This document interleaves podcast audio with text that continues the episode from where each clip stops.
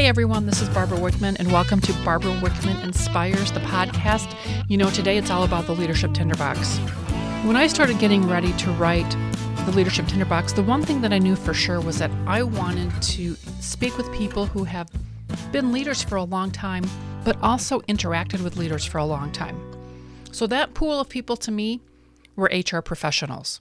Those human resource professionals had global experience, at least 15 to 20 years experience. They had came from all different levels and all different disciplines within organizations. But the one things that they all did was share their stories and their knowledge in such a way that I was able to write the Leadership Tinderbox and make it a great book. One of the questions that I asked them was this What is the number one challenge that leaders face today? And hands down, no question, not even a close second, was the constant changing technology and the pace of change of technology. So it was the amount of technology and the pace of the change. As someone said, you know, we can hardly keep up with anything anymore. There's so much data and information out there.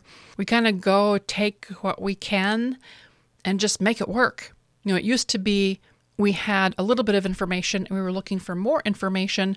Now we have more information than we need, and we have to look for the stuff that's real and the stuff that really applies to what we're doing. We used to talk about the changes in the organizations. What would happen when technology advanced? And we would talk about how it impacted the way we work. We never talked about the impact of how we lived because we couldn't even imagine it. We couldn't imagine that today our phone has become the third appendage and has the brain of a microcomputer that we carry with us all the time. You know, this technology has advanced so many things in society, yet in so many ways it's become detrimental to leaders. I mean, how do leaders lead when you can no longer say, hey, leave your personal life at the door? You know, this is a place of business. You can't bring that stuff in here. but now we bring it in on our phone. Everything is with us all the time. Our personal lives are with us all the time through that smartphone. And it's only going to become more complex. Because with the coming of 5G and the Internet of Things, artificial intelligence, there's going to be a whole nother wave of change that we haven't really all identified yet. We know that security is going to be an issue with 5G and the Internet of Things. But we're just trying to understand what we can do with the capabilities that we have right now. And as leaders, what does that mean for how we work every day? As leaders, the question is what kind of work are we going to be doing in the near term and in the long term?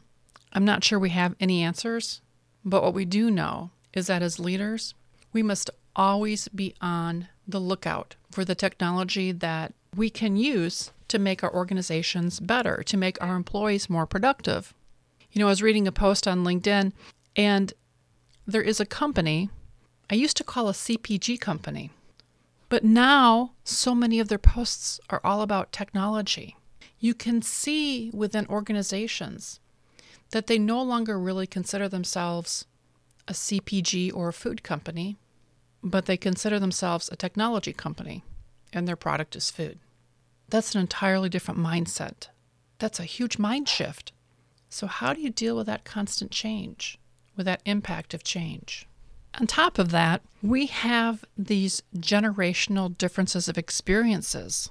I was reading a story on one of the social media channels, and the woman said, My daughter just graduated from high school. So I wanted her to actually handwrite thank you notes because the gifts were very generous.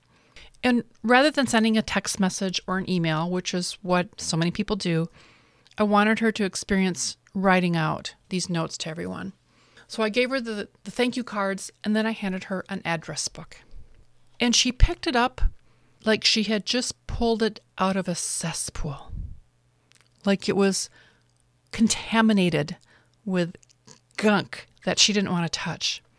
And then she began to turn the pages. Again, with this disbelief that you would actually write a name, an address, and a phone number on a piece of paper in a book She asked her mom, Why don't you just use your contacts? Technology has now influenced how we live and how we lead. That young girl, well, she wasn't goofy or unaware, she just has an entirely different experience. Some of the comments were all about youth of today.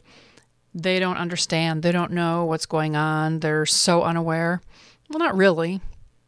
They just have a different experience using technology than we do. It's not good or bad, it just is. And frankly, what we tell youth today don't give out your name, don't give out your address, don't give out your phone number, especially on social media.